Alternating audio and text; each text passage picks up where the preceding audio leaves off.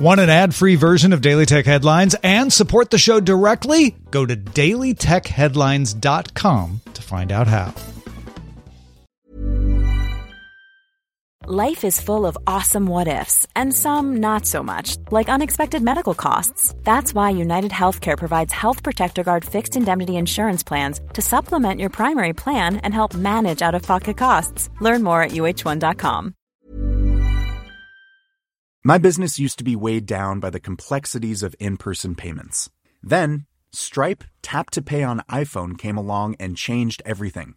With Stripe, I streamlined my payment process effortlessly. No more juggling different methods. Just a simple tap on my iPhone, and transactions are complete. What's truly remarkable is how Stripe caters to all my customers' preferences. Whether they're using cards, Apple Pay, or other digital wallets, Stripe ensures a smooth checkout experience every time.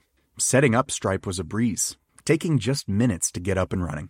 From local markets to global retailers, Stripe helped me expand my reach and grow my business with ease. To learn how Tap to Pay on iPhone and Stripe can help grow your revenue and reach, visit stripe.com slash tap iPhone. I'm Rich Stroffolino, and these are the tech headlines for the week that was. The New York Times reports that the chat app ToTok is being used by the governments of the United Arab Emirates to track conversations, movement, relationships, and appointments, as well as sound and images from smartphones. Primarily used in the UAE, where other messaging apps like WhatsApp and Skype are banned, ToTok has been downloaded millions of times from the Apple App Store and Google Play from users across the Middle East, Europe, Asia, Africa, and North America. After being contacted by the New York Times, both app stores subsequently removed ToTok pending investigation. According to a forensic analysis by former NSA security researcher Patrick Wardle, ToTok appears to be a copy of the Chinese messaging app YeeCall, customized to Arabic and English speaking audiences. Uber announced it signed a multi-year commercial contract with the electric aviation startup Joby Aviation to launch a fast, reliable, clean and affordable urban air taxi service in select markets. This marks the first announced partnership committing to Uber's plan to launch flying taxi service by 2023. Under the terms of the deal, Joby will supply and operate electric air taxis, while Uber will provide air traffic control help, landing pad construction, and connections to ground transportation. Joby was founded in 2009, revealed in 2018 it had raised $100 million in venture funding, and demoed a plane drone hybrid aircraft to Bloomberg reporters last year that was described as twice as fast as a helicopter and as loud as a swarm of super bees. Uber had previously named six other aerospace companies working on electric vertical takeoff and landing prototypes for the service. California's Department of Motor Vehicles will begin approving permits for autonomous delivery vehicles in the state on January 17th.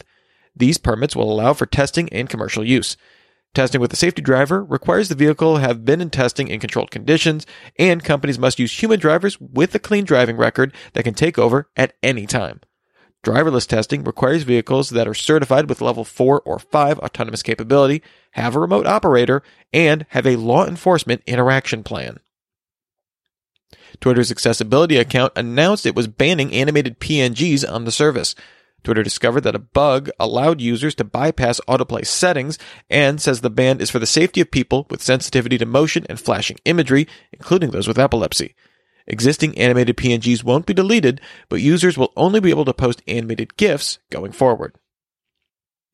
Uber announced that former CEO Travis Kalanick will step down from the company's board effective December 31st. CNBC previously reported that Kalanick sold over 90% of his stake in Uber since his stock lockup expired in November, worth $2.5 billion. In the announcement, Uber said Kalanick will focus on his new Cloud Kitchens venture as well as philanthropic efforts. A new report by Counterpoint Research estimates that the iPhone 10R was the best selling smartphone in Q3 2019. This is the fourth consecutive top selling quarter for the 10R, which has held the spot since Q4 2018. Counterpoint estimates that in Q3, the 10R accounted for 3% of global smartphone sales. The top five best selling smartphone models also includes the Samsung Galaxy A10, the Galaxy A50, the Oppo A9, and the iPhone 11. In a 10 to 6 ruling, Turkey's constitutional court ruled that a ban on Wikipedia in the country violated freedom of expression. The country initially blocked Wikipedia in April 2017 after the site refused to remove content that allegedly portrayed the country as supporting terrorist groups. Turkish law provides for blocking of websites deemed to pose a national security risk. It is not clear when access to the site will be restored. Bloomberg reports that earlier this year, prior to its settlement with the US FTC on violations of the Children's Online Privacy Protection app, YouTube considered using professional moderators to screen every video aimed at children under 8 that appeared in the YouTube Kids app, according to sources.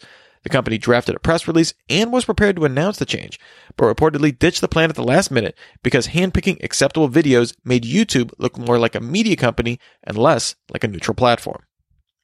And finally, an update to YouTube Studio now allows content creators to address copyright disputes directly rather than being kicked out to another portal, as well as seeing a list of all copyright claims in one place and to see the number of strikes against their account.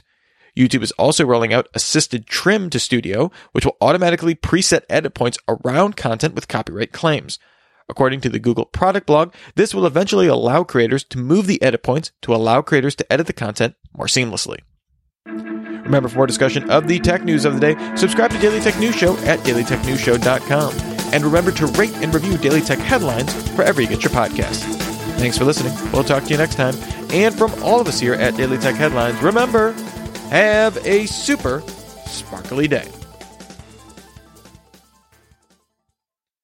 My business used to be weighed down by the complexities of in person payments. Then, Stripe Tap to Pay on iPhone came along and changed everything. With Stripe, I streamline my payment process effortlessly. No more juggling different methods. Just a simple tap on my iPhone, and transactions are complete. What's truly remarkable is how Stripe caters to all my customers' preferences. Whether they're using cards, Apple Pay, or other digital wallets, Stripe ensures a smooth checkout experience every time. Setting up Stripe was a breeze, taking just minutes to get up and running. From local markets to global retailers, Stripe helped me expand my reach and grow my business with ease. To learn how Tap to Pay on iPhone and Stripe can help grow your revenue and reach, visit stripe.com slash tap iPhone.